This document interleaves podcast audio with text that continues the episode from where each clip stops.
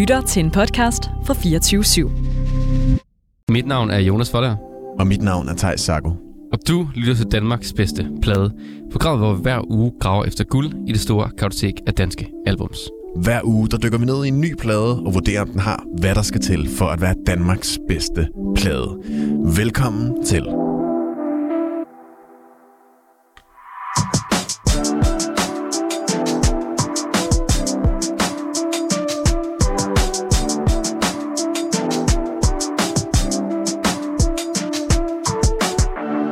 Så er vi tilbage. Vi er tilbage. Jeg har glædet mig. Det har jeg også. Og det er jo normalt her, at vi vil lave en lille hurtig intro af dagens gæst. Det er det. Men sådan skal det ikke være i dag. Der er ikke nogen gæst med i dag. Der er ikke nogen gæst med i dag. Og det er simpelthen ikke fordi, at der ikke er nogen, der har vel snakke med os. Det er bare fordi, at Jonas, vi har jo også en masse yndlingsplader. Ja. Danske yndlingsplader, som vi bliver ved med at smide ind i puljen, når andre ligesom ikke gider at nominere dem. Det er lidt fordi vi synes, de fortjener det. En joker på en eller anden måde. Ja, den evige joker, vi bliver ved med at smide ind i puljen. Ja. Og i dagens program, der er det jo simpelthen dig, Jonas, der har fået æren af at nominere en plade. Det er det. Og hvad er det, vi skal høre? Jeg har taget noget musik med, som jeg synes er en ny æra i dansk rockmusik. Ja. Som kom på et tidspunkt, hvor der virkelig var mangel på dansk rockmusik. Det er en plade fra Ulige Numre. Mhm. Det er deres allerførste plade, faktisk. Den allerførste? Deres allerførste plade. Ja. Den, der hedder Nu Til Dags. Som kom ud i 2013. Og som jeg synes er meget epokegørende for dansk rockmusik. Mange kan måske huske dengang tilbage i 2011, da Ulige Numre de kom med singlen København. Ja. De lagde den ud om aftenen, tror jeg, på YouTube. Og så begyndte den bare at florere. Det eksploderede nærmest. Ja, altså dengang eksploderede det. Der var måske ikke så mange views, som der havde været i dag. Men på den skala, der var tilbage i 2011, for cirka 12 år siden, 13 år siden måske, 12,5, der var det vildt, det der skete. Altså, men dengang var det jo også en stor ting, hvis man bare havde altså 100.000 views, eller 50.000, det var jo nærmest gangen med en million-agtigt, så stort blev det, ikke? Ja. Fordi YouTube også var et relativt nyt medie for musikere at blive opdaget på. Det var også nogenlunde samtidig med, at KID for eksempel også prøvede igennem via YouTube. Så det var jo også en, hvad kan man sige, starten på et paradigmeskifte i dansk musik generelt, men også i dansk musik, med at folk faktisk ikke behøvede at have et pladeselskab i ryggen, for at kunne få en stor, bred fanskare, eller komme ud til alle i hele landet. Og fordi i dag, hvis man lægger noget på YouTube i dag, så er det ret svært at bryde igennem. Ja. Den der barriere, fordi der er mange, der har mange abonnenter, også man lægger noget på Facebook eller Instagram. Eller TikTok er det måske lidt nemmere, for det er et relativt nyt medie, men det er også blevet sværere der, ikke? Altså det er jo sådan med sociale medier, lige så snart at der kommer ud igen til den brede befolkning, så bliver det virkelig, virkelig hurtigt mættet. Ja. Og TikTok, kan man jo sige, er et af de nyeste skud på stammen, men når konceptet her ligesom er at skabe videoer og lægge op, det er sådan lidt nemmere, end det er på YouTube. Det kræver i hvert fald lidt mindre, og det er måske også lidt mindre finpudset, end det er på YouTube. Ja. Og derfor så tror jeg også nogle gange, at det oversvømmer lidt i videoer derinde i hvert fald. Og den her musikvideo, som Ulige Numre lavede til København, der går Carl Emil Petersen, som er forsanger af Ulige Numre, han går rundt i Københavns gader, imens de sådan krydsklipper mellem en masse gamle videoer af sådan København. Arkivklip. Ja, som de har fundet på YouTube. Ja. Og den bliver kæmpestor. De udgiver deres første EP, som bare hedder Ulige Numre, som de fik produceret og optaget hos Nicolai Nørlund i hans studie, som jo er en anden dansk sangskriver, som laver også dansk rockmusik egentlig. Og det er sådan her, de begynder at bryde frem. Og på det tidspunkt tilbage i 2011, der var det ikke meget dansksproget rockmusik, man hørte. Nej, hvad var der egentlig, hvis vi bare lige sådan skal prøve at male sådan et tidsbillede af det her? Jamen altså, der har jo været sådan noget som Magtens Korridor må have været der, og ja, det er i den dur, der har ikke været noget sådan ungt rockbands på det tidspunkt. Nej. Det var måske datidens Minds of 99, uden altså en ellers sammenligning, fordi man kan sige, at det er jo sonisk nogle ret forskellige bands, men mere sådan den den sådan reaktion, der var for Danmark. Ja, 100%. Det var måske lidt eller den, som Minds også pådrog sig sådan 5-6 år senere. Ja, de kommer 3 år senere i 2014. Ja, med deres... men jeg tænkte, at der er sådan lidt større gennembrud kom med Solkongen-pladen. Og jeg tror bare, at den danske befolkning virkelig har hungret, og ungdommen har hungret efter et ungt dansksproget rockband. Ja, det tror jeg, du har helt ret i. Som der jo altid har været et eller andet form for rockband, som ligesom har sat ord på ungdommen. Ligesom Minds også gjorde det. De var dog ikke helt unge, men de satte alligevel sådan ord på ungdommen. Men det kan man jo. Man kan stadig godt sætte ord på ungdommen, selvom man ikke selv er ung.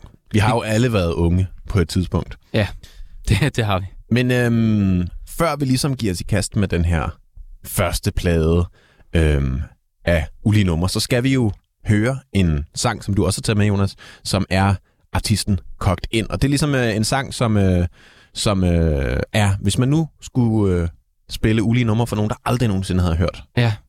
Hvad har du taget med der? Jamen altså, man kunne spille mange numre, for de har jo haft en del hits i deres faktisk relativt korte karriere. Carl Emil Petersen hoppede jo ud og sagde, at bandet brød op, og nu skulle han til at lave solomusik i stedet for. Men i den periode, hvor de ligesom fungerede, der er der måske 2 rigtig store hits. Ja. Der er Fritland fra deres sidste plade, Grand Prix, og så er der selvfølgelig København. Som vi også snakkede lidt om i starten. Og det var deres første udspil. Også første gang, de var på dansk fjernsyn. De spillede i Det Nye Talkshow med Anders Lund Madsen, hvor jeg tydeligt kan huske, at jeg sad derhjemme i stuen og så dem spille, og tænkte, det er der et eller andet over. Og det selvfølgelig, altså, vi kan ikke komme ud om det nummer, Thijs. Det kan vi ikke. Det skal vi høre. Ulige Numre, København.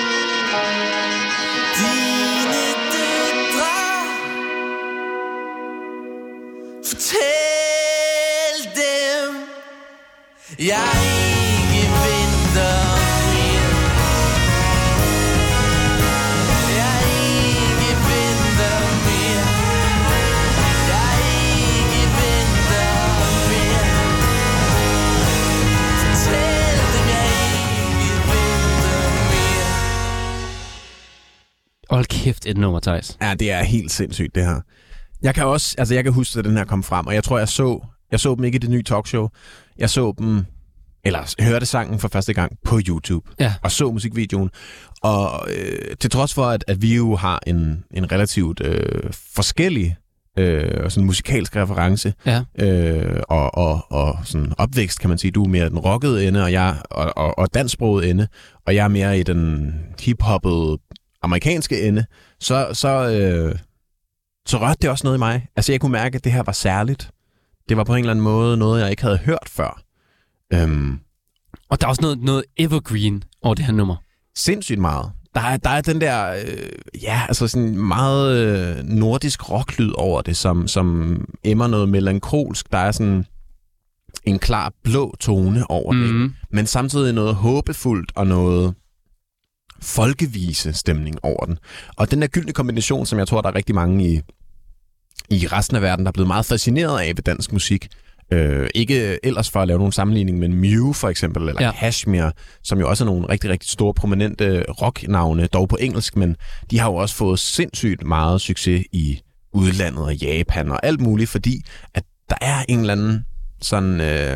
det er svært at beskrive præcis, hvad det er for en tone eller sådan stemning, der er i rigtig meget nordisk musik, men jeg tror også, det er sådan lidt den, de tapper ind i, Ulige Numre. Ja, samtidig med, at den jo meget sådan...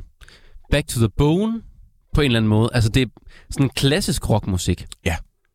Nu i sidste uge, eller i forrige uge var det, der lavede et program om Tim Christensen og hans plade Honeyburst, ja, som jo også er meget sådan klassisk rock på en eller anden måde.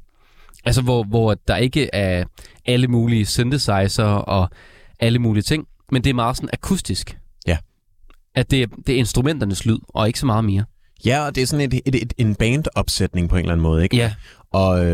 Og vi kommer jo også på det her tidspunkt i dansk musik, der har vi jo været igennem nogle år, som har været meget præget af elektronisk musik. Vi har haft Nick & Jay har jo stadig været stor på det her tidspunkt. Medina, Burhan G, men der har også været sådan noget Svenstrup og Vendelboe.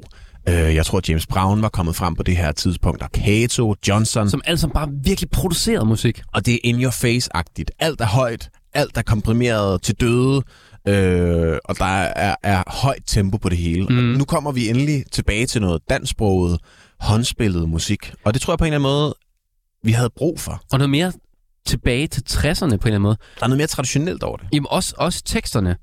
Altså, den er meget sådan højskole-sangbogs. Det her, den her sang. Du har danset med mig i 20 år. Mm. Du har lært mig det trin, jeg følger, men ikke forstår. København, du er kun alt, jeg har, når dine 1000 øjne lukker i, og mørket maler dig uendelig. Og dine døtre, de vil mig intet godt, og dine øjne lyser mig hjem, når jeg får nok. Ja. Det er jo nærmest det kunne være et digt fra... Det kunne være strunge, det kunne være... det kunne være så mange ting. Det taler også meget tilbage til 80'ernes, sådan digterspirer i København. Det gør det nemlig. Men det er også måske, hvis vi bare sådan skal gå helt tekstnørdet til den, at i årene før, altså nogle af de artister, jeg lige nævnte før, der var det jo meget, jeg vil ikke sige banalt, men det var klart en periode i dansk populærmusik, hvor at det var meget en til en i tekstuniverset. Mm. Vi snakker også Rasmus Seebach. Medina. Alle de her, det er meget sådan kærlighedssange og dig og mig og sådan noget, og det er der jo ikke noget galt i, men nu begynder vi her med Ulige Numre at få noget personificering ind, og vi begynder at få sådan nogle lidt mere beskrivende billeder på ting, og det var også på en eller anden måde noget, man havde brug for, og måske noget, man havde savnet lidt. Jeg tænker også meget på Sebastian for eksempel, der er meget Sebastians sangskrivning over det her. Ja, jeg tænker også meget sådan på Gasolin og Knacks TV2. Altså, dem, der bruger sproget på en lidt mere finurlig måde. Mm, det er lidt den æra der. Og så tænker jeg også lidt på H.C. Andersen. På H.C. Andersen, ja. Ja, det er rigtigt. På en eller anden måde. Ja, men der er noget... Og det der med København. Han snakker og synger til København, som om at København er en person. At det her, og dine døtre, de vil mig ændre godt. Ja, og det det er meget sådan... Der er ikke... noget, der siger, okay, det her det er lavet i 2011. Nej, overhovedet ikke. Det er ord, der kunne have været brugt de sidste 100 år. Det kunne lige så godt have været en, nu har H.C. Andersen også lavet et digt, der hedder København, ja. Som Ukendt Kunstner faktisk har lavet en sang over ja. Digtet. Men det kunne lige så vel have været et gammelt digt, som Ulige Numre ligesom bare har sat melodi og akkorder til. Og det er også det, der er så underligt, at sådan, så unge drenge, de har været i... Hvor gammel tror du, Carl Emil er, på det her tidspunkt? Da han udgiver den her sang? Jamen altså, han har været der lige efter gym, ikke? Er det ikke sådan noget 1920? Han har været 20 år, ja. 20-21. Og det er jo sindssygt. Han er jo, det er som en gammel sjæl, der har besat hans krop, siden han har kunnet skrive de her ord. Det er jo altså for mig rigtig, rigtig smuk poesi. Og det er derfor, Thijs, jeg tænker, at det her godt kunne være Danmarks bedste plade. Ja, men, altså, nu har vi snakket om København, ja, og men, den er jo ikke på den her plade. Nej, det er den ikke. Men generelt pladen, altså den ligger så meget op i samme stil, at den EP, de lavede med Ulige Numre, ja. Hvor der var, hvor mange numre er der på den? En 5 numre. Den ligger så meget op i det. Ja, det er sådan lidt en forlængelse af det, ikke? Jo, det er det. På en eller anden måde. Og jeg hørte faktisk lige i dag, før de udgav EP'en Ulige Numre, så udgav de en demo-EP. Ja. Sådan en, som jeg fandt på SoundCloud. Med andre sange? Med nogle sange, der aldrig er udgivet. Som er sådan demoer. Hå. Spændende. Og er de kommet... Nej, de blev så udgivet der, eller hvad? Jeg ved ikke, det har nok været en demo-EP, der florerede, og så har nogen valgt at lægge den op. Det kan sagtens have været noget, de har pitchet til pladeselskaber eller et eller andet. Det tror jeg også. Potentielt. Nå, altså, måske var det, de sendte til Nicolai Nørlund, og så tog de hen og indspillede de her numre. Og det var også før, at de rigtig var et samlet band, da de indspillede den første EP der. Mm. Men nu, på Nu Til Dags, der er de altså 4 mand ja. Stærk i orkestret. Kan du nævne medlemmerne bare lige for det at altså, styr på det? Guitarist og forsanger Carl Emil Petersen. Og så er der Nick Lee på bas, Thijs Linderskov Søndergaard på trommer og Lasse Sieler. Og Jakob Ulstrup på keyboard. Fordi Lasse Sieler på guitar, han kommer først med senere. Ja, og han er jo senere blevet husgitarrist for Flake som Flake. Ja. Og ja, han er en meget karakteristisk guitarist. Jeg tror faktisk, han kommer med ved pladen Grand Prix. Han er i hvert fald ikke med på coveret heller til Nu Til Dags. Mm. Det kan godt være, han har spillet live med. Ja. Det kan jeg ikke huske. Men han er i hvert fald ikke med på pladen. Nej. Og inden vi giver os i kast med at lytte til denne debutplade fra Ulige Numre, så skal vi jo som altid lige se på pladecover, for det går jo ikke at nominere eller have en plade, der bliver Danmarks bedste plade kåret, hvis ikke at coveret også lever op til en eller anden form for grafisk kvalitet. Ej, det er lidt vigtigt. Ja. Og Jonas, jeg ved ikke, om du måske vil give en beskrivelse? Jo, jeg har det lige her. Af coveret? Det er den klassiske bandopsætning, der ligesom står i, hvad jeg forestiller mig, sådan en gammel herskabslejlighed på Frederiksberg, Østerbro, Indre København, et eller andet. Hvor de altså sidder i et lokale, hvor alle instrumenterne er sat op. Man kan se, at der sidder en bag trommerne. Man kan se Carl Emil Petersen her i midten. Man kan se bassisten. De sidder og slænger sig i en sofa, og man kan se keyboardspilleren. Er det ikke Jakob, han hedder? Jo, Jakob. Han står og sådan ved at knappe sin skjorte, og der står et glas rødvin på en af forstærkerne. Og så er der nogle stearinlys og nogle forskellige ting. Og det er sådan en meget slidt herskabslejlighed. I sådan ja, det er det. Væggene er i bordeaux-rød, og der hænger en lysekrone. Og, altså det, er sådan, det har virkelig et rum, der potentielt har huset rigtig mange selskabelige aftener, men tapeten er ved at ryge af, og det hvide loft ser sådan relativt nikotinbestænkt ud. Og så ligger der faktisk også nogle plader hen i hjørnet. Jeg kan ikke lige se, hvilken plade det er. Kunne det være noget Cat Stevens? Hvilket hjørne er vi over i? Venstre hjørne. Der ligger nogle plader. Venstre øverst her, eller? Nej, venstre. Nå, dernede. Venstre, ja, det kan jeg da godt se. Nede i bunden. Ja, det kan jeg da heller ikke lige se, hvad det er. Det kan vi måske lige, imens vi hører første sang, grave lidt ind i og se, om vi kan finde ud af det. Men det er sådan et billede, hvor der sker rigtig mange ting, men der er samtidig heller ikke noget, der sådan decideret er i fokus. Jo, måske vinduet i lokalet, som faktisk er lige i midten af billedet. Hvor lyset ligesom sådan... blinder lidt, man kan ikke se ud af vinduet. Det er helt overeksponeret, så det ligner nærmest som om, at det er himlen, ja. Altså hvis man skulle læse et eller andet ind i det, der er uden for vinduet, og så er de her 4 drenge så midt i en øvre, eller sådan. Ja, det ligner det lidt, ikke? De sidder også lidt ud, som om de sidder og venter Det er meget sådan et måske det man vil sige var et meget opsat banebillede, ikke? Ja, det kan man godt sige.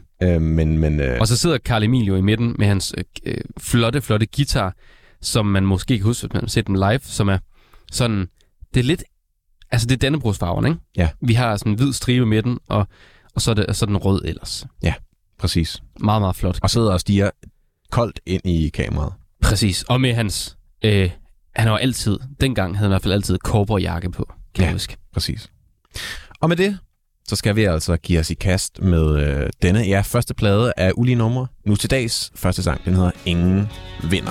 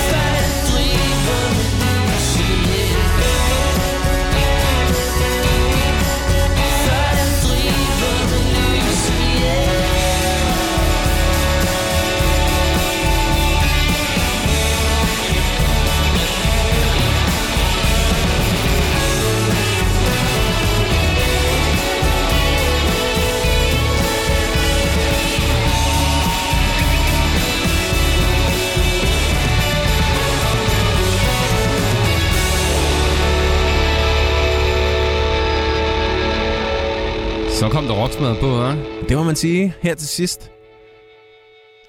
Det er jo, hvad kan man sige, det er meget klassisk rock på sin vis. Ja, og ligesom den første plade, 18 her også produceret af Nicolai Nørlund. Det skal lige huske.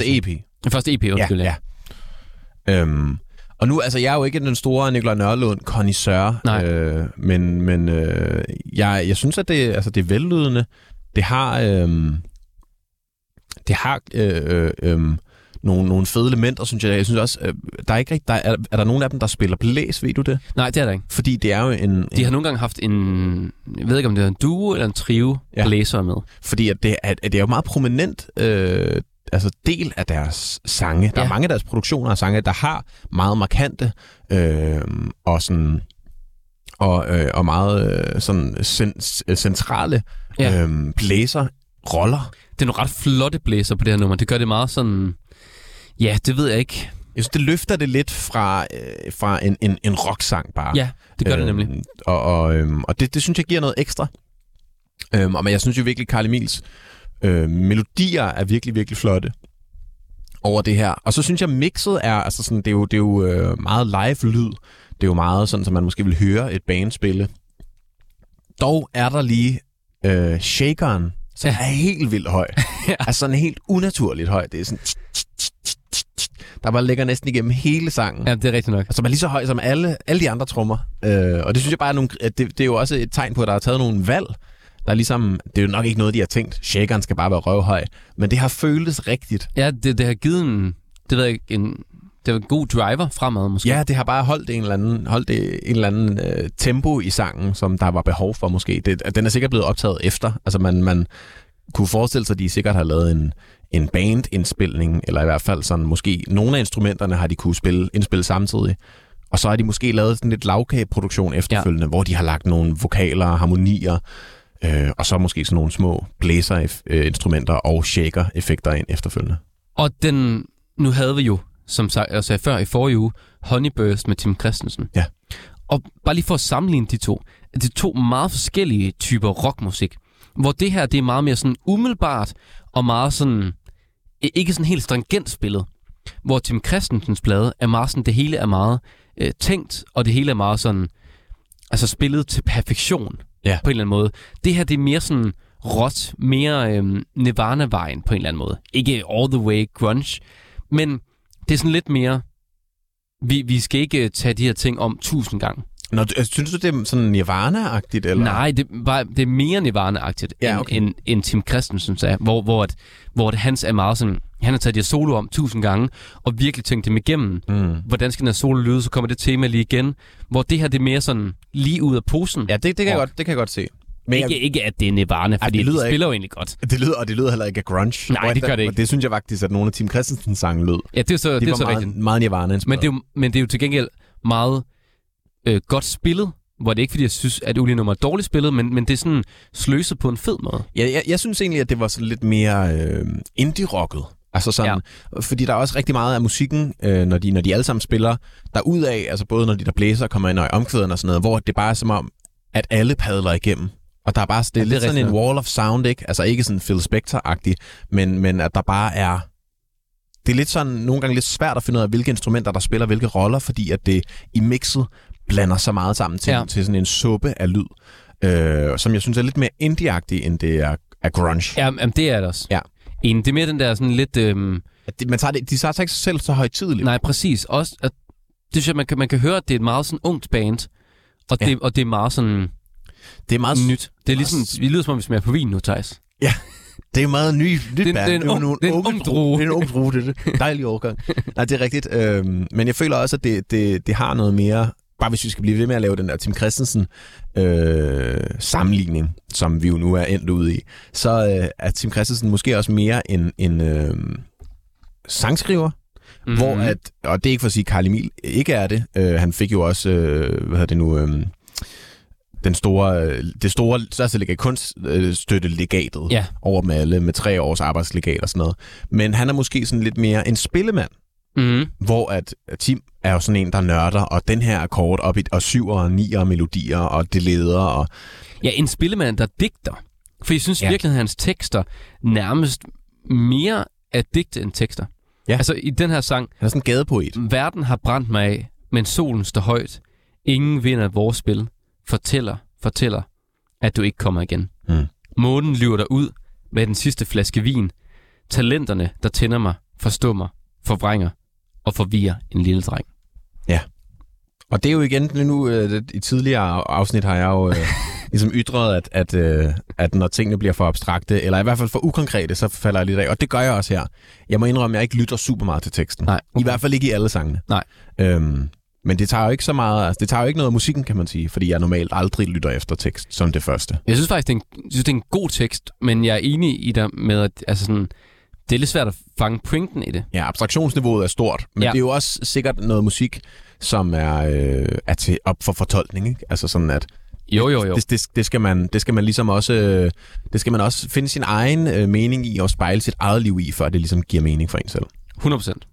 Vi skal videre til næste sang. Den hedder Højeste Huse.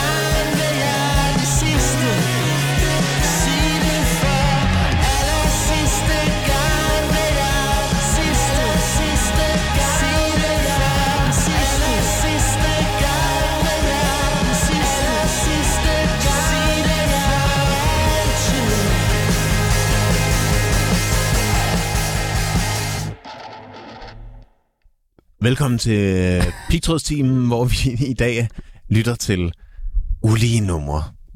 Med fuld pede. Ja, det må man sige. Det var Højeste Huse, som jo egentlig startede ud meget... Jamen altså sådan klassisk rocket. Ja. Det er i hvert fald meget throwback til jamen altså... Måske det band, vi refererer allermest til i det her program. The Beatles. Ja. Og det er måske også, fordi vi begge to er kæmpe Beatles-fans, men også jo bare fordi, at der er så meget musik i dag, og igennem tiden, siden The Beatles kom frem, der er blevet inspireret af dem. 100%. Det var noget meget banebrydende musik, de lavede i sin tid. Og det er jo meget klassisk, hvad kan man sige, rock-ensemble-lyd her. Også lidt i måde, den er mixet på.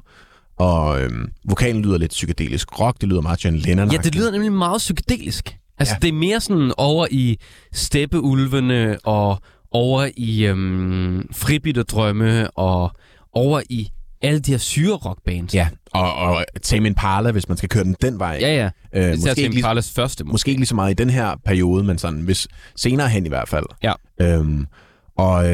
Jeg synes, at det fungerer super godt. Altså, jeg kan virkelig godt lide dem i den her konstellation også. Måske faktisk bedre, end jeg kan lide Ingen Vinder. Ja. Fordi at jeg synes også, den kunne blive sådan lidt monoton. Melodierne skiftede ikke så meget, og når produktionen så blev sådan lidt linjer, eller hvad tænker du på? Ja, altså jeg føler ikke, der var så stor dynamik. Nej. I det tidligere nummer, hvor her, der får man en spark over skinbenet. Ja, og altså, nu skruer jeg bare lige lidt ned, og så spiller jeg lige noget starten igen, for den synes jeg bare er fed, altså.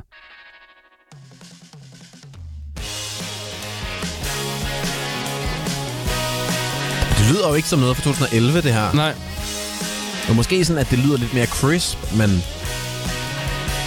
Og så altså, det kommer nu bare fedt, bare... Du. Pumper. Men den her vokallyd lyder det som noget fra 60'erne. Ja, det gør det nemlig. Men det andet lyder måske noget som noget sådan lidt Franz Ferdinand-agtigt, eller ja, sådan lidt det der Brit-rock, der kom i nullerne også, ikke? Jo. Også lidt Arctic Monkeys, The Strokes. Altså det er lidt den lyd måske også, vi er over i faktisk. Fordi The Strokes jo også lyder super lo-fi, og vokalerne lyder rigtig, rigtig dårlige. Men med vilje, fordi der skal være noget kant på. Det skal være sådan lidt mere råt i udtrykket. Hvad synes du om teksten, Thijs? For jeg synes jo, at den er... Altså, det er nogle flotte billeder, synes jeg, der bliver malet her. Altså, solen brænder, røber dine rødvinspletter. Det var sidste år. Imens du slanger dig på lanerne med de lange ben og det lyse hår. Er vi generationen bag en skærm, unge og smukke og ensomme sammen. Og altså, den der i dag hører vi tit det der, er vi generationen bag en skærm, bla bla bla bla. Ja, det er rigtigt. Men jeg tror ikke, der er så mange, der har sunget om det på den her måde, på det her tidspunkt. Nej, altså nok ikke, og heller ikke i den her kontekst, kan man sige. Altså, der er måske nogen, der har nævnt det i en rap eller et eller andet, men altså lige frem at have det i sådan en syrerock-sang i 2011, det tror jeg ikke, der er sket. Altså, jeg synes egentlig, på sin vis, at det giver lidt bedre, det er lidt mere konkret, det siger lidt mere, det her, ikke? Men jeg synes... Altså, igen må jeg sige, det er ikke sådan teksten, jeg hører det her fra. Nej. Det er ikke teksten, jeg synes, der er det vigtige, men igen også fordi, at jeg ikke lytter så meget til teksten, når jeg hører sangene. Så det er egentlig først, når jeg får dem foran mig, at jeg på en eller anden måde tager stilling til det. Jeg synes bare, det er sådan flotte billeder igen af København, der bliver malet, ikke? Altså, høje hæle klikker på de klamme toiletter i Indre By. Mm. Små narkotika-prinsesser galopperer ud med næserne i sky. Jeg er akkurat lige så dumme som dem, der skyder skylden tilbage igen. Ja. Kan vi blive enige om at enes? Altså, så på en eller anden måde om, at vi enes om noget. Skal vi blive enige om at enes om noget? Ja. Jamen, det er jo... Altså igen, for at hoppe tilbage til Strunge og sådan de der... Ikke? Ja, det er meget jo, Strunge, det her. Det er meget... Især det her, solen brænder og røber dine rødvinspletter. Ja. Det var sidste år, imens du slanger dig på lanerne med de lange ben og det lyse hår, ikke? Altså, det er jo meget malende, det er meget sådan nutid, og det er meget sådan medias res, og sådan, det er jo virkelig, virkelig tydeligt at mærke, hvor man er henne, men altså sådan, jeg ved ikke rigtig, hvad der sker i sangen. Nej. Det er måske også der, jeg hopper af nogle gange, når jeg ligesom ikke ved, hvad er handlingen andet end bare at beskrive. Du kan rigtig godt lide, at det er lidt mere sådan, måske lidt mere udpenslet. Ja, det behøver det ikke at være. Men sådan, der skal bare... Jeg kan bare ikke spejle mig i noget, jeg ikke ved, hvad er. Nej. Og her, der er det jo bare en masse billeder. Det er jo ligesom at bare gå ind på et galleri og kigge på et flot billede af renæssancen. Ja. Bare sådan sige, wow, hvor flot. Men jeg kan slet ikke forholde mig til det, fordi det siger mig... Altså, jeg kan ikke spejle mit liv i det. Men jeg synes, den er nemmere at spejle sig i den her. Altså, fordi det er klart nemmere, fordi det er end det tidligere, ikke? Billeder af København, og billeder af at være i byen, og stille spørgsmålstegn, er vi generationen bag en skærm, og unge og smukke ensomme sammen. Og... Men jeg er heller ikke den altså jeg tror ikke, jeg er den oplagte at diskutere tekster med på den her måde. I hvert fald ikke, når det er så malerisk, fordi at jeg kan godt se kvaliteten i det, men det siger bare ikke mig så meget. Nej. På en eller anden måde. Vi må se, om den næste sang, den siger noget til dig. Den hedder Blå.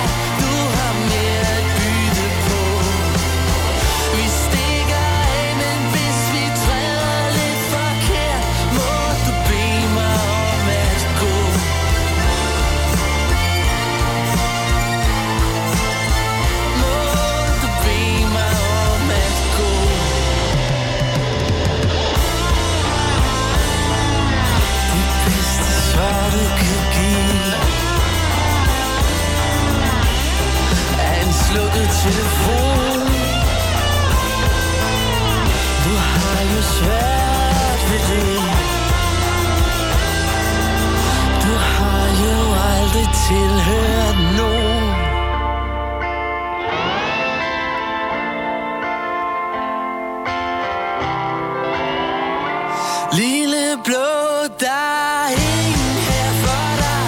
Du har mere at byde på.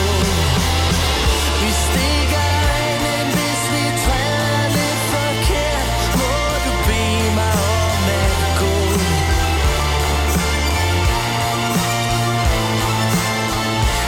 Og du må bede mig om at gå. Bede mig.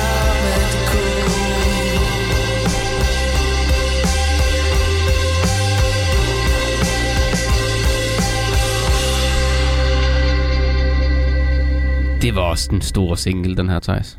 Ja, den er også den er sindssygt god. Ja. Jeg synes også, at hold kæft, nogle fede melodier, mand. Ja, det er det. Altså, det er nogle virkelig gode melodier. Jeg føler også, her kommer man endelig op på, på København-niveau igen. Ja. Og det gør man jo, fordi at det er en sindssygt fed opbygning. Altså, det der fra verset og ind i omkvædet, det er jo virkelig et løft. Og et godt hook med lille blå. Ja, men også godt hook med lille blå. Ja.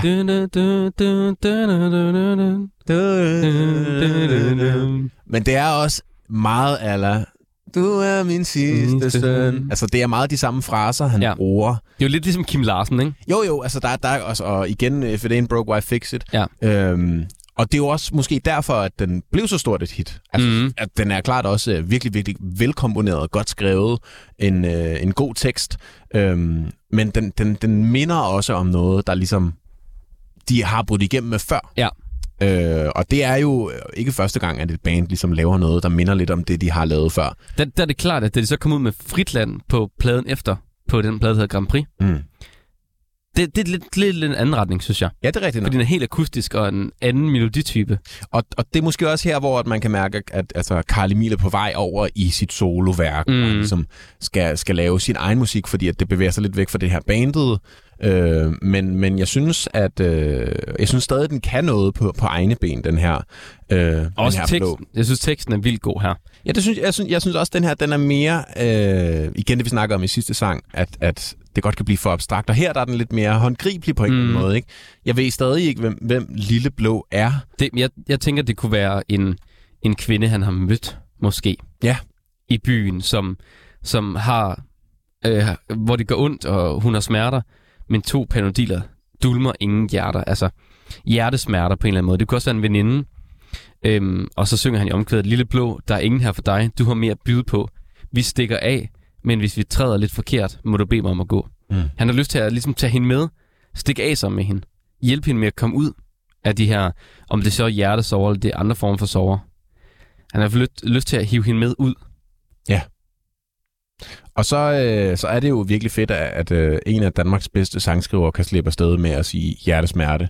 Ja, det er rigtigt nok. Altså, det er bare jo flere meritter, jo bedre man er sådan anset af ja, både af folket, men også af anmelderne, jo mere må man. Ja. Altså, der er fandme, jeg tror, mange, der er blevet slagtet på os og rime hjertesmerte, men ikke Carl Emil Petersen, åbenbart. Men sådan er det. Jeg synes, det er, altså indtil videre den bedste sang på pladen. Jeg synes, den har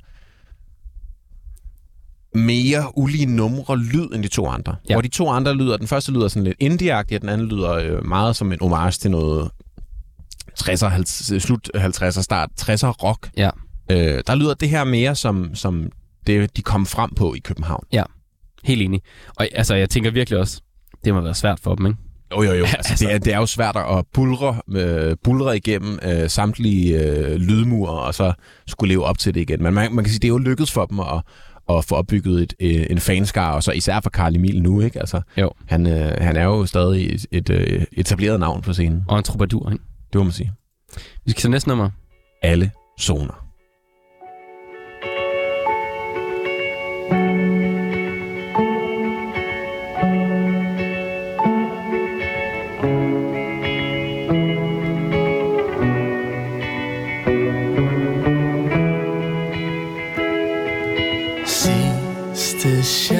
Så nu spidser det til. Jeg ved, at du lader det ske, og løftet holder du det.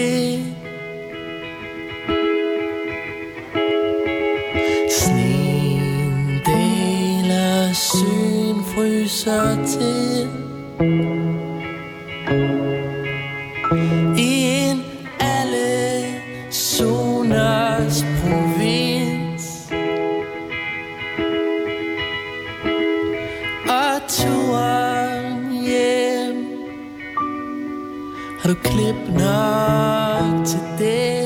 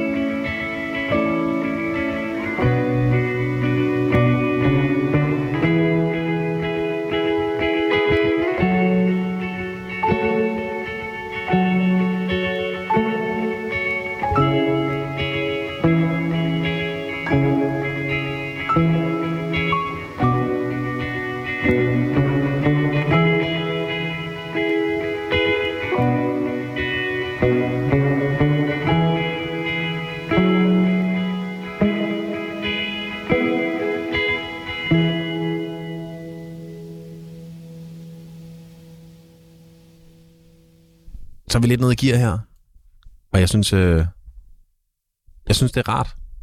Det er et rart sted, det her også. Det synes jeg også. Der kan man også mærke den der lidt mere akustiske vibe, som Carl Emil også kører videre med, og man kan virkelig få sangskrivningen rent ind. Og det klæder det rigtig meget, synes jeg.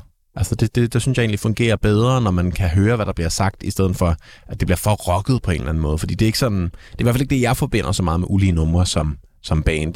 Jeg forbinder det mere med den der lidt blå, melankolske, men samtidig håbefulde stemning. Mm. Ja, og jeg synes, den ligger et dejligt sted på pladen.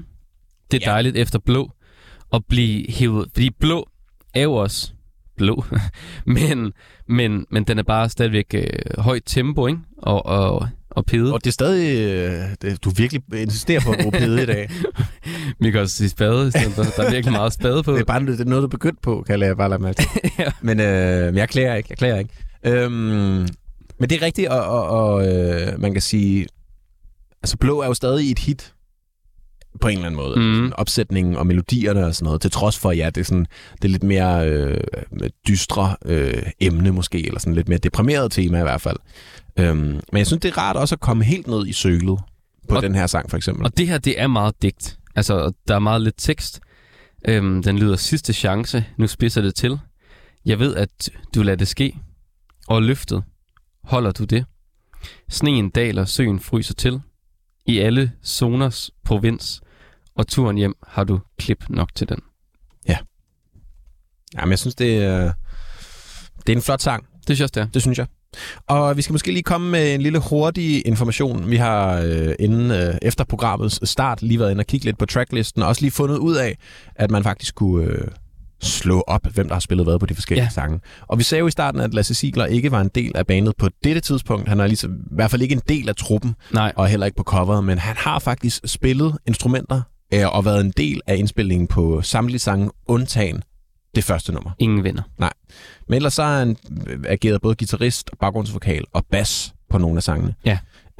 Så han har altså været en ven af huset, kan man sige, inden at han også kom med i bandet. Ja, det er måske herefter, han nok kommer med. Ja. Der står også sådan lidt sjovt på coveret, en forstærker med en guitaropad, som ingen bruger.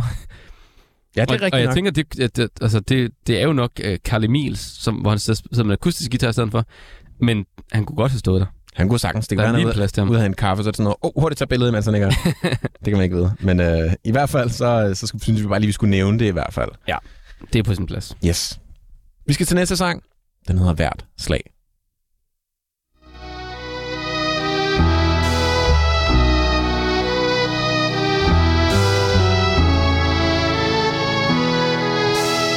Lytter til hvert slag, dit hjerte slår.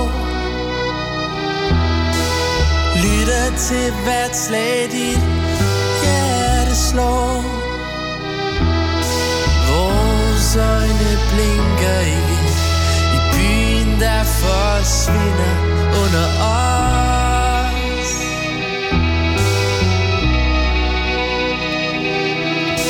Vi kigger ned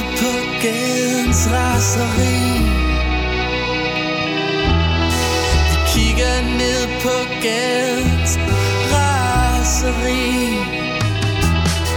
Kæresterne, der skilles, og duerne, der flokkes, og resterne fra gæds raseri. Du spørger mig igen og igen, men jeg har ikke svarene på alt. Vi ryger og bliver høje på hinanden. Jeg elsker dig for altid, hvis jeg kan. Jeg elsker dig for altid.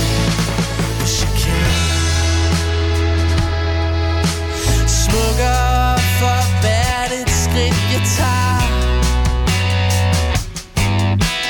Smukker for hvert et skridt jeg tager. Rostenene glinter, børnene de græder, mens jeg lytter til hvert slag. Det må man jo sige, om noget er en kæmpe homage til The Beatles. Ja, ja. Altså, der var jo faktisk alle de faktorer, vi normalt vil krydse af på Beatles-checklisten. Ja, det må man sige. Der var sådan nogle meget sloppy Ringo Starr-trummer. Der var en melodisk bass. Der var noget, der lyder som melotron. Ja. Så måske er det. Så måske er en synth. Den, under alle omstændigheder, så er det noget, man unægteligt har forsøgt at fortælle lyde som en melotron. Vi sad og diskuterede, mens man kørte, om det var en rigtig melotron. Melotron. Ja. Melotron, som jo er det her... måske første sample-instrument, som ligesom afspillede. Det er et keyboard, men så afspiller det bånd, i stedet for ligesom at anslå tangent eller strenge. Ja. Og så synes jeg egentlig også, at melodierne var rigtig flotte. Jeg synes, det er fedt det her, hvor han synger. Vi ryger og bliver høje på hinanden. Mm. Der er et eller andet fedt i det. I'm high on life. Jeg elsker dig for altid, hvis jeg kan. Og så er det fedt med alle de her skift. Altså, den bare starter. Nu tager jeg bare lige noget. Ja, lad os lige høre lidt af den. Tager, så vi kan høre det. Altså, den her start. Og det er det her sådan lidt melotron-lydende synth-univers, vi refererer til. Og klaver også, ja. Det tænker jeg faktisk overhovedet ikke over før. Men det er meget fedt, at den starter sådan her. Ja, og helt monoton, altså en tone. Og så går den lige lidt op der, ikke? Du synger smukt, hun. Jamen, tak. Men det giver en fed kontrast til nummeret, at den så ændrer sig så meget. Ja, fordi den tager så rigtig god tid her. Altså meget... det er også lidt mystisk her, ikke? Altså sådan... Mm. Især den der entones melodi, han bare tøffer afsted igennem verset med. Og så den her... meget sådan anslaget guitar, altså sådan en helt plekterspillet guitar. Og der kom Ringo-trommerne, ikke? Men det fungerer sindssygt godt, at alle zoner er lige før, som et meget, meget langsomt stille nummer. Ja. Den her starter stille ud, og så bliver den mere og mere energisk. Præcis, så det er nærmest sådan en hvad kan man sige, nu vi lige kørt den lidt ned efter blå fik vi alle zoner. Ja. Nu skal vi lige have kørt den en gang igen, så vi ikke sådan chokerer motoren for meget. Lytteren skal lige tages i hånden, ikke? Det er røvfedt, der kommer nu. Og nu er vi bare i Beatles-land, ikke? Ja, ja. Men den leger meget mere, den her. Ja, klart. Og det kan sindssygt godt lide. Det virker meget sådan live-agtigt. Og det virker meget sådan... Ja, meget lejende, synes jeg. Der er også meget mere dynamik i den her, end for eksempel Ingen Vinder, det første nummer, ikke? Altså, hvor, som jo også var meget bandagtig, som pladen jo er generelt, men hvor jeg føler, det var sådan lidt mere pølset dynamik. Der var sådan lidt mere, hvor at her, der har vi en... der er samspil. Det er som om, man har lyttet lidt mere til hinanden. Man har sådan holdt lidt igen. Altså, at guitaren både kan have sådan en meget spinkel 16-delsrolle i starten, og så kan den virkelig komme op og få sådan nogle skurringakkorder, når omkvædet så ligesom pumper i gang, ikke? Og det synes jeg fungerer sindssygt godt. Og så synes jeg også, at det musikalske overskud er også bare større her. Ja, bestemt. Flere små lækre melodier og ting og sager. Det er sådan lidt mere Tim Christensen. Ja. Jeg synes, jeg bliver med holdet. Jeg synes, han absolut skal referere alt Ulige Numre til ham. Ikke? Så vil jeg sige, så er vi lidt mere derhen af på den her. Nu skal vi høre en af de sange, der også blev et hit. I hvert fald følge mig. På Jonas hitlisten. Om den var der opad. Nej, det var den. Dansk vejr.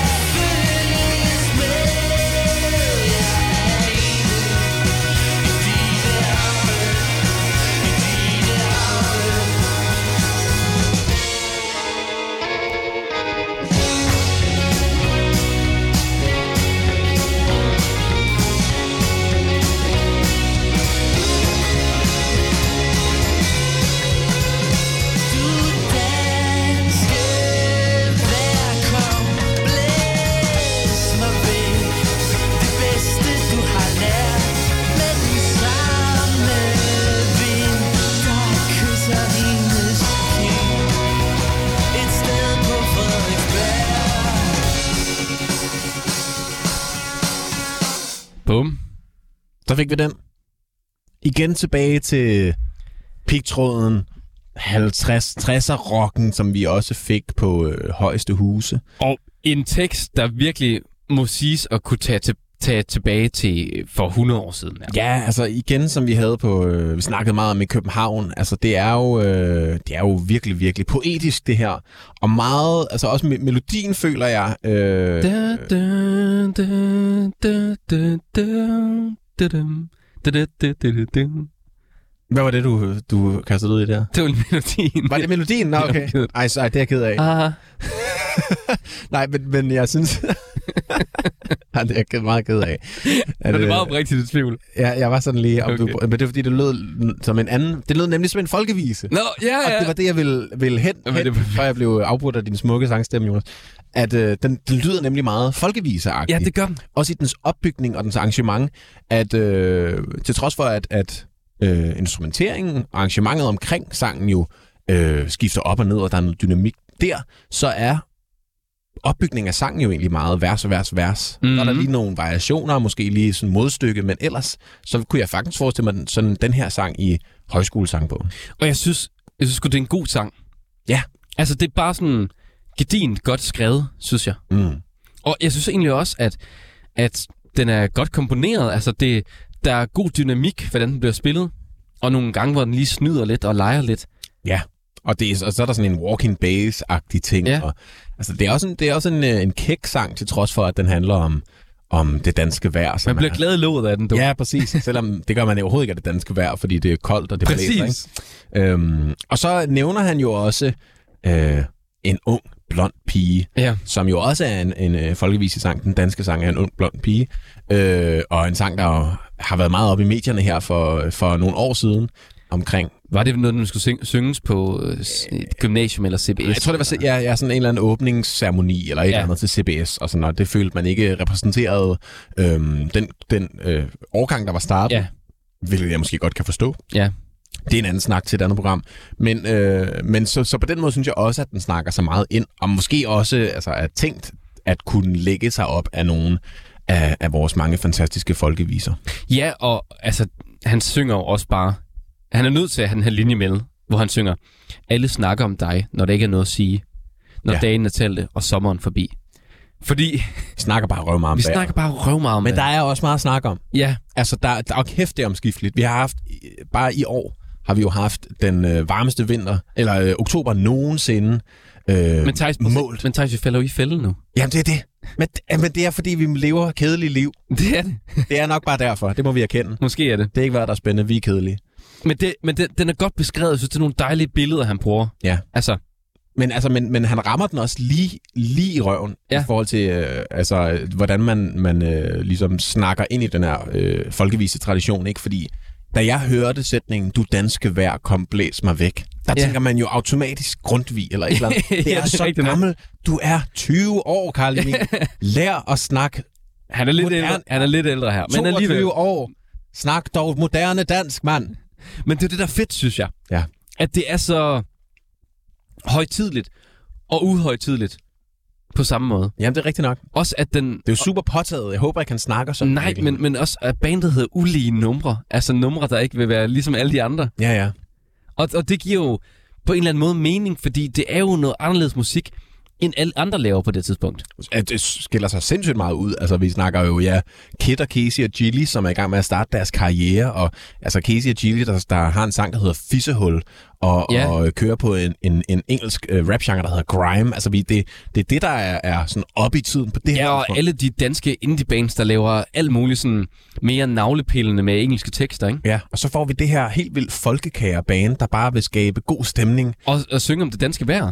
Og også repræsenterer ungdommen på en eller anden måde samtidig. Altså, det er sjovt, de synger også det her med, at vi generationen bag en skærm. Ja. I et sprog, der nærmest kunne lyde som noget fra 20'erne. Ja, fuldt ud, altså. Men jeg synes samtidig også, at de her måske repræsenterer de der gymnasietyper, der også var. Det er sådan lidt mere frisindede hippietyper, der også... Dem med korperjakken. Dem, der stadig gik med partisaner-tørklæder. Og røg hjemmerul. Og havde langt hår. Ja. Og sådan gik i Converse-sko, der var helt udtrådte. Det er næsten mig. Det var helt min stil. Det er sådan, du ser ud i dag. Du sidder også med en hjemme... Ej, det gør du ikke. Nej. En hjemmerulle i munden. Men jeg føler også, at det er måske også den gruppe, der ikke sådan umiddelbart havde noget musik, de kunne spejle sig i. I hvert fald i Danmark på det her tid. Og så var der sådan noget som fondue og hvad hedder det nu, flødeklinikken og sådan noget. Men det var stadig lidt mere rappet. Vi havde ikke rigtig den der rock-pandang til det. Og vi skal høre noget mere rock, Thijs. Det skal vi. Vi skal høre Åben, lyse grunde.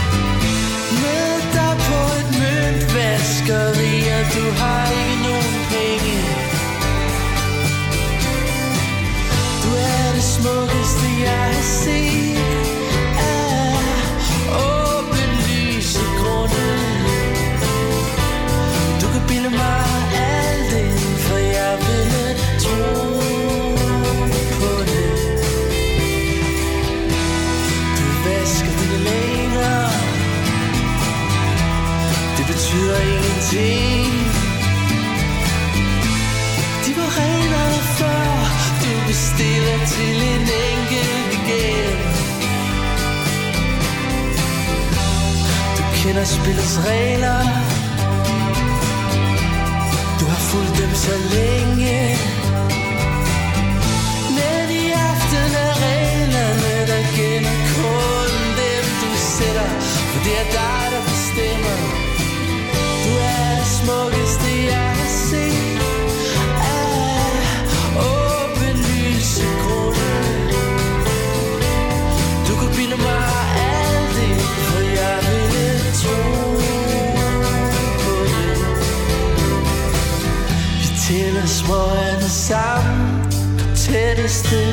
Vi kommer på et kys. Lad røgen drive frit fra Herodes til Pilatus. Og lad os ses klokken 10, og lad os ses når du får fri. Lad os ses klokken 10 på et nyt vaskeri.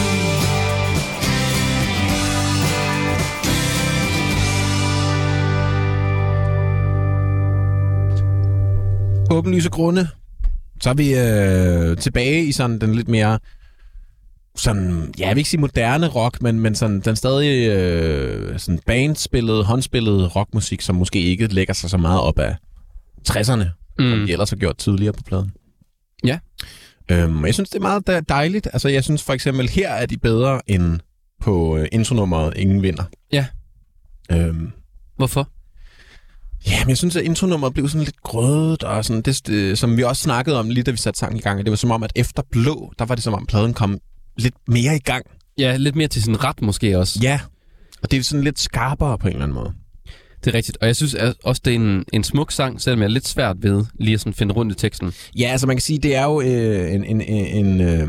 Jamen, han møder jo en eller anden på et møntvaskeri, ikke? Han synger til at starte med, så driver ned ad gaden med armen om din love. I spejler jeg i roden, men I stopper ikke op. Du har drevet så længe, at dine ben føles lette, møder dig på et møntvaskeri, og du har ikke nogen penge. Ja.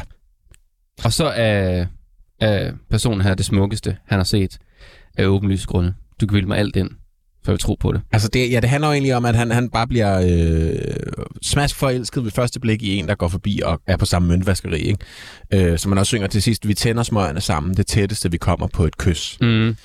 Så han vil gerne have, der skal ske noget mere, men han ved godt, at det ikke sker.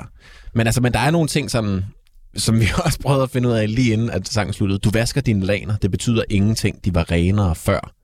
Du bestiller til en enkelt igen. Ja, men det er måske, fordi så vasker man lagerne, og så finder man ud af, havde jeg glemt at putte sæbe i? Det kan måske også... Jeg bestiller lige en vask mere. Men det er måske også fordi, at vi er så privilegerede. Jeg har i hvert fald aldrig nogensinde vasket på et møntvaskeri. Det har jeg. Og kan det være sådan en ting med, at nogle af de der maskiner, de er fucking klamme? Der er jo nogle af dem.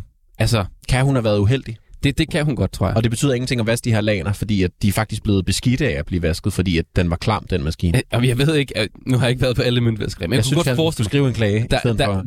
Der er nogle møntvaskerier, som er sådan lidt snusket. Så meget har jeg heller ikke været. Jeg har mest været på ét møntvaskeri. Ja. Men jeg har været inde på nogle forskellige, af forskellige grunde. Jeg kan komme ind på her.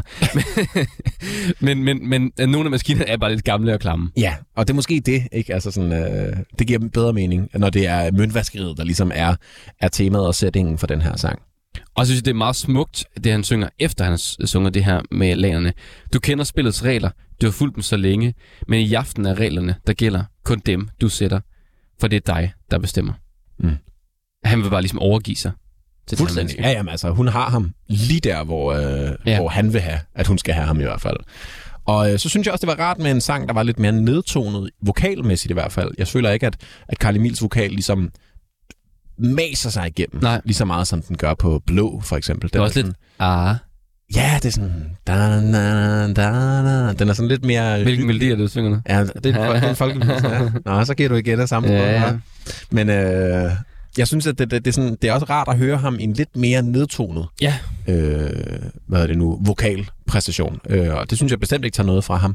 At han også viser sin spændvidde sådan rent dynamisk. Og dejligt efter dansk vejr, som jo bare er sådan en...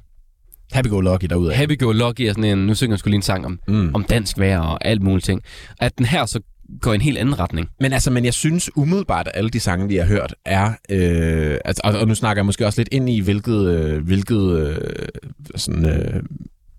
demografi de har af fans. Det er meget København. Eller store byerne i hvert fald. Ja, men jeg vil faktisk også sige, at det er meget... folk, der måske ikke er sådan... Det måske i starten, var det meget det unge crowd, men jeg kan virkelig godt forestille mig mange sådan lidt midaldrende mennesker stå med armer om hinanden og drikke en fadøl til det her musik. Altså, det er jo musik, man ikke kan lade være at smile til på en eller anden måde, ikke? Jamen, det er rigtigt. Og det er jo også, fordi teksterne godt kunne være. Ja. Det er sådan en, Lone, møder der ned og hører, han er så god, ham Carl Emil. Ja. Lad os gå ned og drikke en fadøl og holde om hinanden. Men jeg tror også, det er derfor, de blev så folkelige. Fordi det tror jeg bestemt. Både de unge og de ældre kunne ligesom spejle sig i det her. Altså, jeg føler, det synes jeg er ret vildt egentlig. Ja, og jeg føler måske lidt, at de er sådan den unge udgave af Folkeklubben. Ja. På en eller anden måde. Det er rigtigt nok. De minder jo faktisk ret meget om hinanden, de to bands. Ja, det er håndspillet, der er et eller andet med teksten og melodierne, som er rare og også sådan lidt folkeviseagtige hos Folkeklubben. Ikke? Og sådan lidt over i noget Kim Larsen, et tekstunivers, som jo også trækker på folkeviser. Super meget. Og synger dem. Ja. Vi skal til næste sang på pladen, der hedder Bare en lille smule.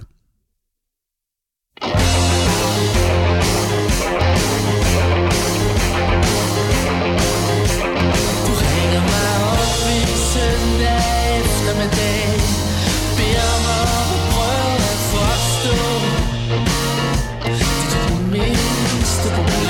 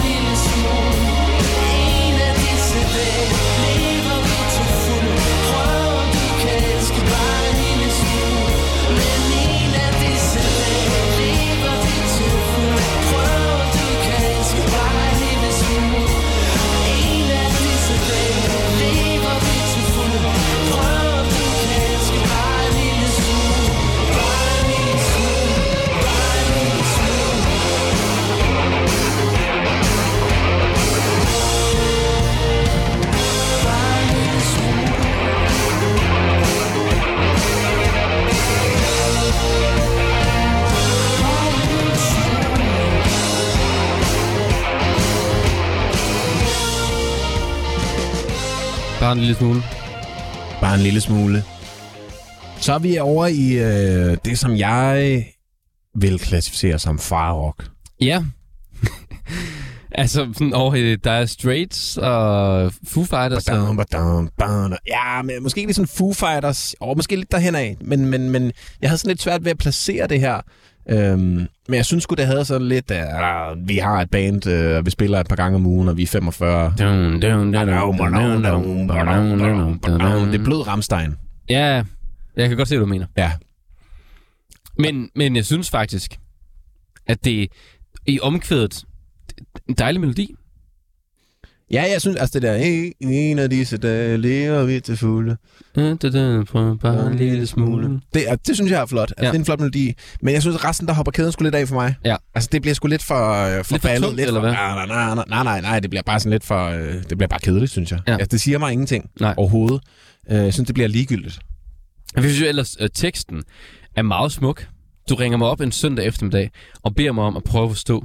Det er det mindste problem. Men måden, du knækker din stemme på, taler jo så tydeligt et sprog. Det er det mindste problem. For du skuffer dem, du elsker, og kan kun elske dem, som skuffer dig. Det synes jeg er meget smukt. Altså en kærlighedsrelation, man ikke rigtig kan få... Altså, man er ulykkelig. Ja, han er ulykkelig, og han kommer egentlig til at vende tilbage til det, ikke? Men personen her skuffer dem, som personen elsker, og elsker dem, som skuffer personen, ikke? Ja. Ja. Men altså, og der er det jo, altså der lever jeg jo bare efter mit saying, ikke? Altså er det en dårlig sang?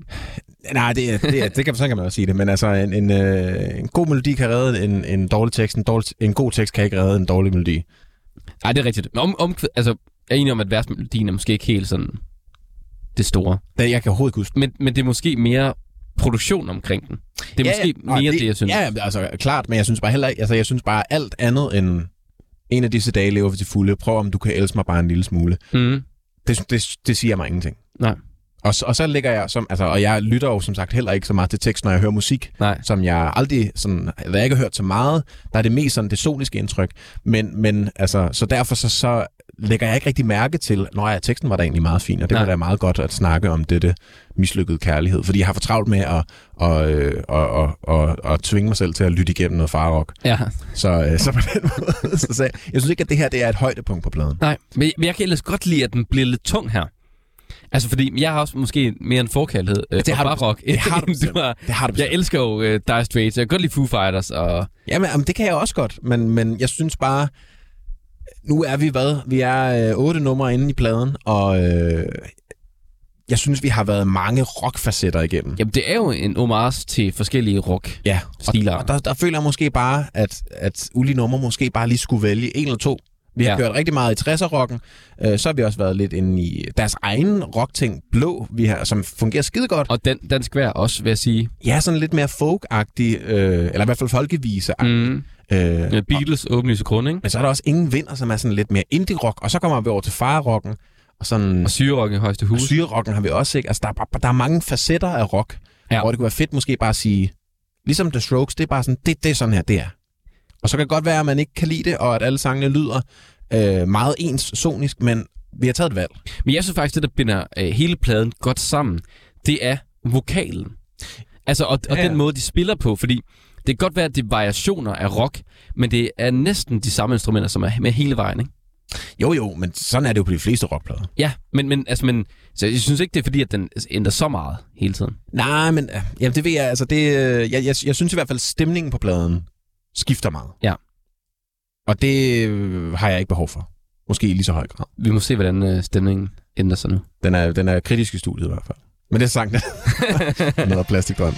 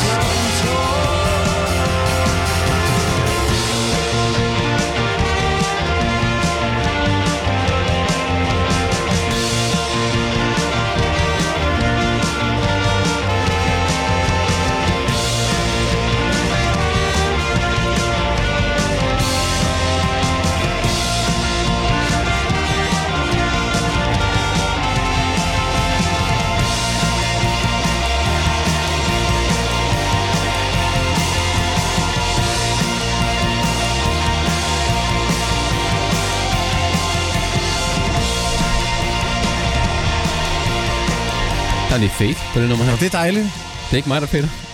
Jeg synes, alt, der sådan spares for slidgigt, det er jeg fan af. Så vi ikke ligesom behøver at bruge faderen selv. Ja. Det er dejligt. Her fik vi jo en sang, som jeg synes... Så er vi tilbage i Ulige Numre. Jeg kan virkelig godt lide det nummer her. Ja. Og jeg synes også, det er en dejlig sang. Jeg elsker blæserne.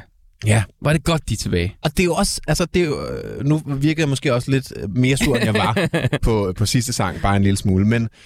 Altså bare en lille smule sur, eller nummer bare en lille smule? Begge dele. men det er også fordi, at den her formel... Ja. Den her setting, som de har på de her sange, med altså det her bandsammenspil og Carl Emils melodier og de her blæser, der også kommer ind, altså det fungerer. Ja. Så jeg har ikke det store behov for, at de behøver at lave alt muligt, der minder om andre ting. Nej. Fordi de har den her.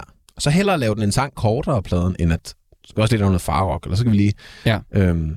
Så det er måske bare mere det, at jeg er frustreret over, at der ikke var flere af de her sange, som lyder super meget som ulige numre. Og så er der jo, altså den her sang, den er jo også, det er ikke lige så slemt som i Blå, synes jeg, men der er også lidt af melodien, som er sådan lidt københavn-agtig, ikke? Ja, der blæser der. Uden sidste søn. Ja. Altså det er minimalt, men det er også det, der får den til, tror jeg, at minde om ulige numre, ikke? Præcis, og der er jo et eller andet med, at når kunstnere bruger den samme frase på en eller anden måde. Ligesom Kim Larsen altid har sine fraser. Ja, ja. Ja, også den. Men også den måde, han laver melodier på, kan man altid lidt. Så er der lidt midt om natten, eller lidt et eller andet Jutlandia. Et eller andet. Og det synes jeg fungerer sindssygt godt her. Fordi at der er bare et eller andet over Carl Emils måde at lave melodier på, som skinner meget igennem på det nummer her. Ja, men super meget. Og også broet her. Og det fungerer super godt. Og jeg synes også, at den her sang, som jeg faktisk ikke har tænkt over på de andre sange, som minder meget som er meget ulige numre-agtige, at det også er lidt U2. Ja. Der er lidt Bono over ham. Ja, det er U2 med mindre effekt, ikke? Jo. Der er klart mindre rumklang og sådan storladenhed, men alligevel... Ja, det er rigtigt nok. Sådan måske lidt U2 i de tidlige år, før de blev sådan helt pompøse, men jeg synes, at der er lidt over det. Også lidt den samme rust i... Bonos stemme, som der er Carl Emils stemme. Jeg kan virkelig godt lide hans vokal. Jamen, jeg synes, den lyder rigtigt. Måske, den er ikke lige så fed som Bonos vokal, men... men og det er også en svær... Ja, han er hård at leve op til. Nå, men jeg synes, at igen, det har vi jo snakket om til at starte med, Thijs, med, at det er som om, at der er en gammel sjæl, der har overtaget hans krop. Sindssygt meget.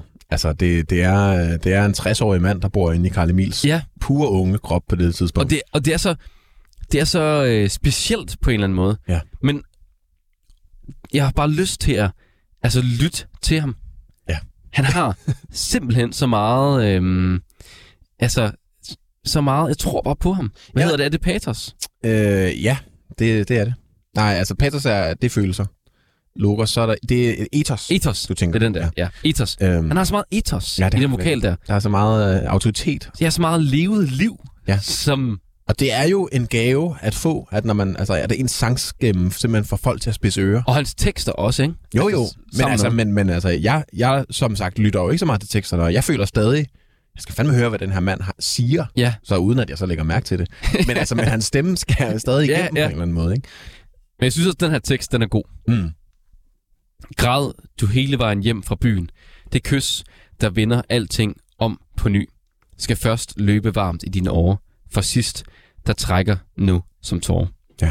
Og så lov mig, at du lyver, lov mig. Og at, men nu har vi så travlt med at blive voksne. Ja, og det er jo den her, hvad jeg går ud fra, er, at der er en kæreste, der har kysset med nogle andre. Ja. Et eller andet, lov mig, at du lyver. Fordi at det måske er vigtigere at glemme det og få forholdet til at fungere, som voksne jo bliver nødt til at gøre sådan evige måder at gå på kompromis. Eller sådan ene som tingene. Og jeg synes, det er ret smukt, hvor han synger. Og væk mig ikke, for hvis jeg drømmer, ved jeg, at jeg drømmer om dig. Ja. Og det er jo også meget sådan ungdomligt, ikke? Det er jo også meget for sådan... Ja. Det er en gammel mand, der kigger tilbage fra hans ungdom og lever hans ungdom igen. Får naiviteten ind. Ja, præcis. Og jeg synes, det er ret smukt, fordi hver gang jeg hører ulige numre, så tænker jeg på mig selv i gymnasiet. Ja, det er rigtigt. Det har noget ungdomligt over sig. Ja. Måske også fordi jeg gik cowboyjakke og Converse-sko. Ja, det var måske lidt Carl Emil-agtigt. Vi bliver simpelthen nødt til at skynde os lidt, Jonas. Vi har stadig 2 sange tilbage, og vi skal nå at høre det hele, inden vi skal snakke om pladen. Næste sang, den hedder Silhouette.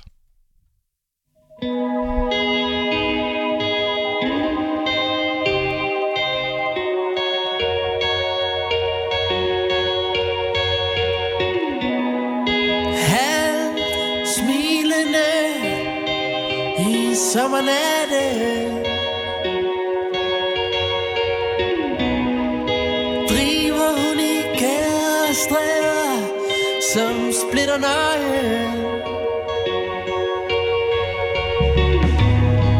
Festen er for længst forbi, men jeg har glemt hvor jeg bor.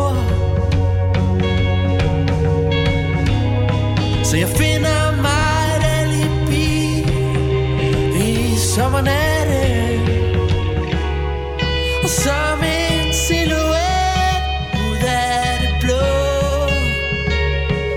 viskende stopper hun mig, tømmer mine lommer, tager hvad hun kan få.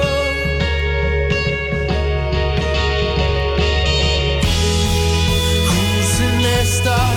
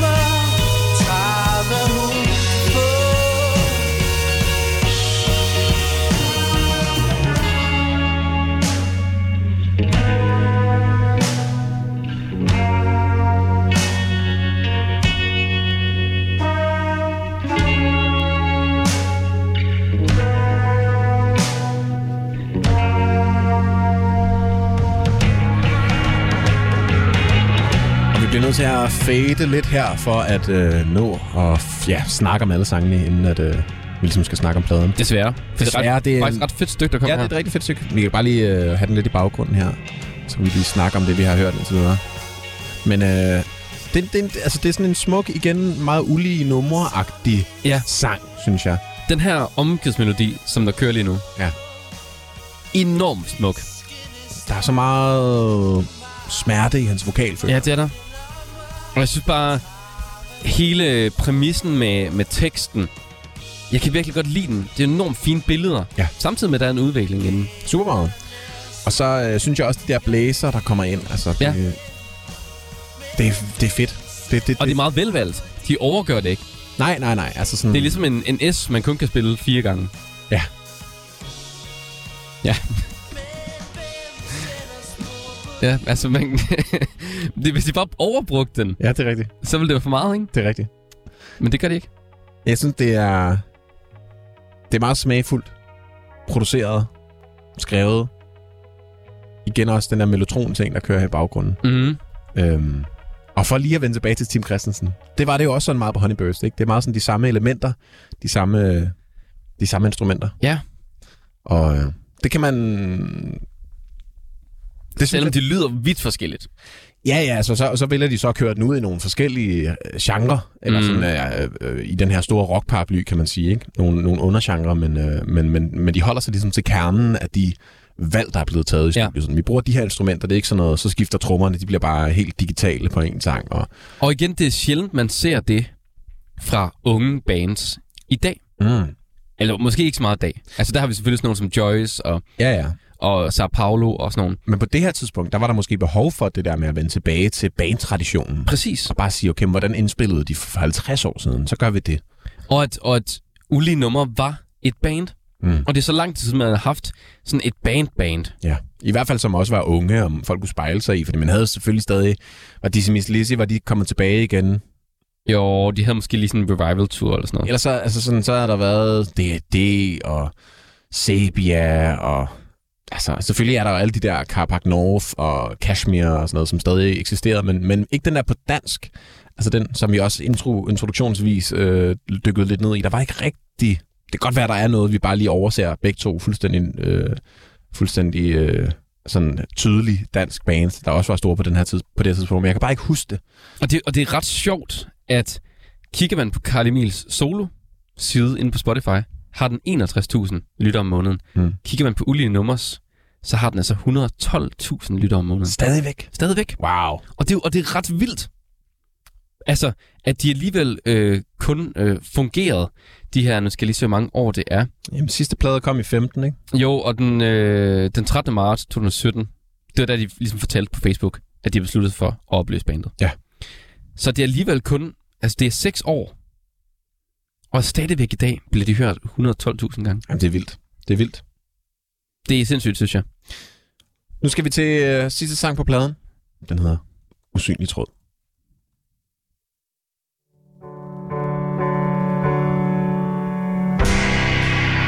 Måske usynlig tråd kunne bindes i dit hoved, så jeg kan trække tankerne ud og lægge dem frem på bordet,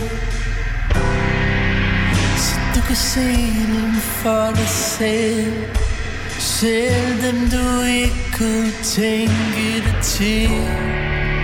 Dem du tror du har fortrækt, eller dem du tror jeg har glemt, lægger os ned præcis samme sted igen og blive uenige.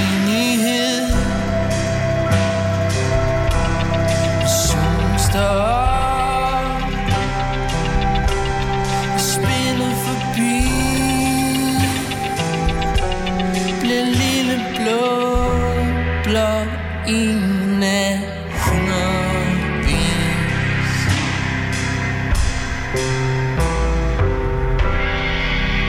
Er det spørgsmålet jeg stiller, eller løgnen som du stikker?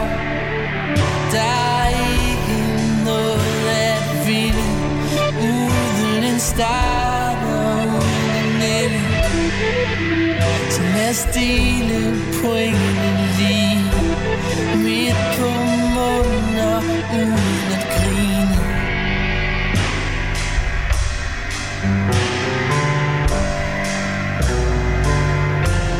Vi lægger os ned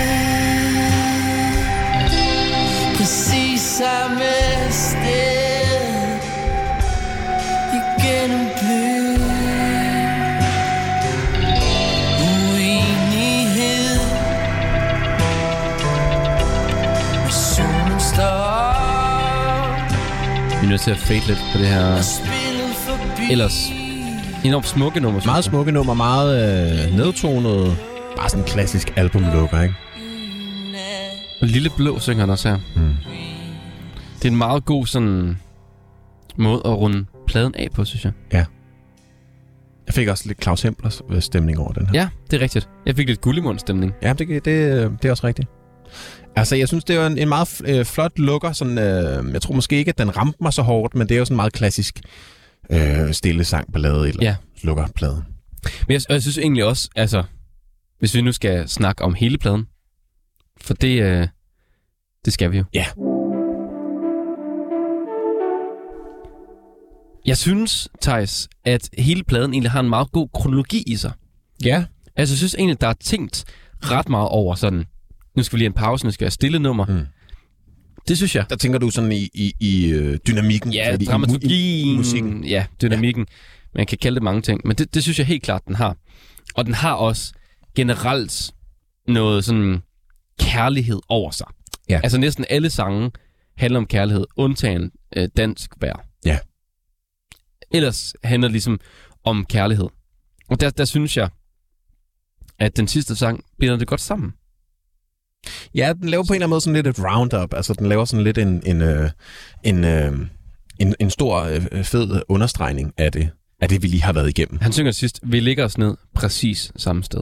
Ja. Og det er jo også meget det, der fylder i mange unge menneskers tilværelse i år der i start 20'erne. Og selvfølgelig også op i 20'erne og resten af livet. Kærlighed og det at finde sin partner. Ja. Men altså sådan, så derfor kan man sige, at det gør god mening, at mange af sangene handler om. Mm-hmm. Men vi skal jo snakke om pladen i sit fulde. Og Jonas, hvis vi starter med opturen. Ja. Det fedeste ved pladen. Hvad synes du? Jamen altså, jeg har 2 opture. Jamen, du må vælge en. Okay. Men jeg kunne vælge en. Ja, du må vælge en. Så bliver det dansk vejr. Fordi jeg synes blå, det var den oplagte. Ja. Men jeg synes, dansk vejr er indbegrebet af Ulige Numre. Ja, det vil. Og jeg synes bare, det er skidegod. Godt håndværk om et emne, der er fuldstændig udtømt. Og en evergreen på en eller anden måde. Men måske også noget, der på det tidspunkt var behov for at skrive om, ikke? Jo, det synes jeg. Fordi der havde man måske ikke snakket om det danske vejr længe. Nej, man har ikke sunget om det. Nej, Johnson har ikke lavet en sang, der hedder Forvejr. Det er det. Eller det ved jeg faktisk ikke, om han har lavet. Og jeg synes bare, den sang her, den taber bare ind. Altså, at den her sang bliver spillet i radioen overhovedet. Ja. Gør noget helt nyt for dansk musikkultur. Rigtig meget. Altså, og grunden til, at vi får Minds of 99... er grunden til, at vi spiller Joyce i radioen i dag. Altså, alle de her danske rockbands. Det er jo den dansk rockhistorie, som de her tapper ind i og viderefører med deres. Ikke? Altså, de laver på en eller anden måde et holdepunkt, som fortsætter ind i 10'erne. Mm. Og det synes jeg er rigtig smukt. Og også, altså, og det synes jeg var et af højdepunkterne på pladen. Ja. Jeg tror til gengæld, jeg hopper i den... Den meget vandrede og valgte vej, som hedder Blå. Ja. Som jo også er pladens største hit, og det står jeg sgu også bare ved, er mit yndlingsnummer. Jeg synes, det er et kæmpe stort hit. Jeg kan godt forstå, hvorfor de valgte den som single. Ja, jeg synes bare, at den er altså flere niveauer over resten af sangen. Jeg synes også, at dansk vejr er rigtig, rigtig fed. Den er måske sådan et niveau over resten af sangene, og så er Blå flere niveauer over resten af sangene. Jeg synes bare, at den er så velkomponeret, velarrangeret og smukt skrevet. Mm. Altså, den er næsten oppe på København. Ja. Niveauet. Og hvis vi nu skal snakke om bagsiden af pladen, Thijs. Ja, det skal vi jo. Og det skal vi. Der tror jeg, at min sådan bagside af den er, at de kunne godt have brugt et halvt år længere på pladen. Ja. Altså, de kunne godt have brugt et halvt år længere måske på at skrive sangene, og på at indspille dem, så de blev finpudset lidt mere. Fordi jeg synes virkelig, at Ulige Numre holder som band, og Carl Emil Petersen er enormt dygtig til at skrive sange, til at skrive melodier.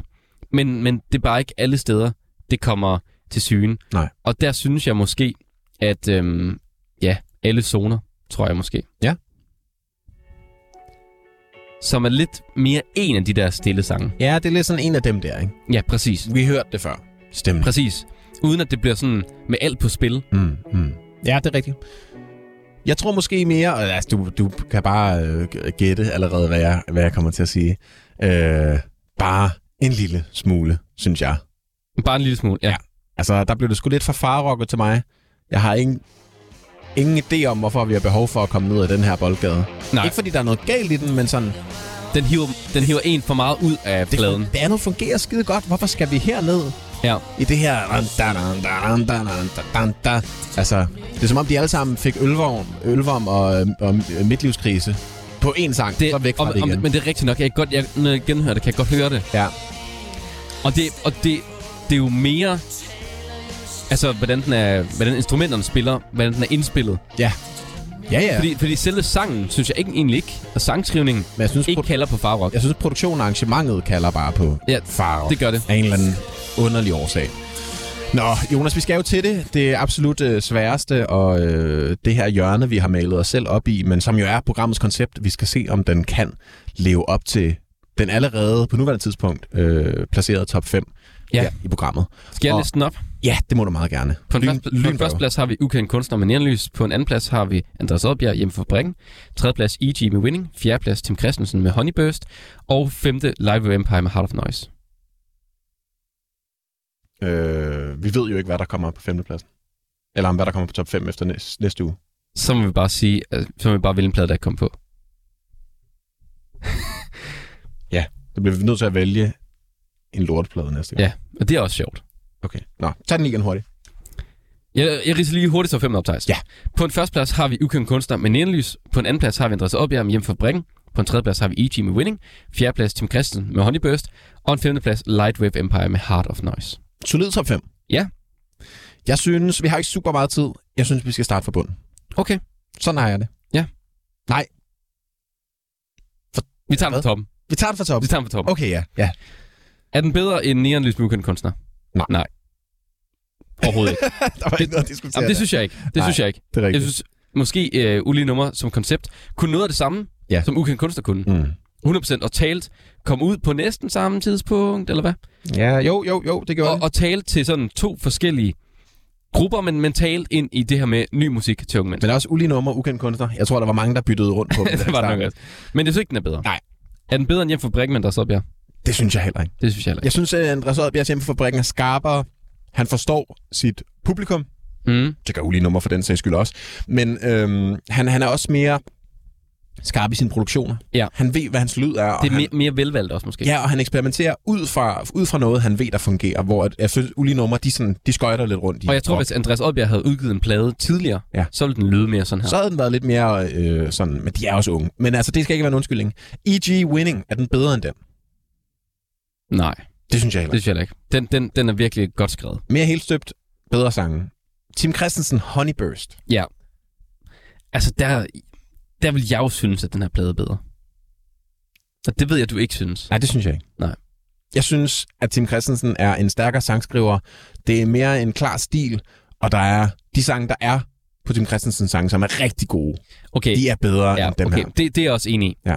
Jeg tror, jeg tænker, hvad den plade gjorde, og hvad den her plade har gjort. Ja, det kan der være noget. Hvad Honeyburst gjorde, og hvad Nu Til Dags med Ulige Numre gjorde. Men vi skal jo isolere pladerne, og det ved jeg godt. Og ikke snakke ud for der samme. Så derfor er Tim Christensens Honeyburst også bedre. Og så er vi jo i den situation, at den sidste plade, Lightweight Empire, Heart of Noise, den har jeg simpelthen ikke været med til at bedømme, og jeg heller ikke hørt den, så det er dig, der må vælge, hvilken af disse to plader, der skal have femtepladsen. Den er ikke bedre. Ulige Numres Nu Til Dags er ikke bedre end Lightweight Empire. Desværre. Sådan er det jo. Det er en solid plade, og jeg synes, det er en god plade. Solidt stykke Danmarks historie. Ja, det er det. Nogle gode sange. Carl Emil er en sindssygt god sangskriver. Jeg kan være, at jeg prøver at tage Grand Prix med en anden gang. Ja, det er du meget velkommen til. Det var alt, vi nåede i Danmarks bedste plade for denne gang. Tusind tak, fordi at I lyttede med derude.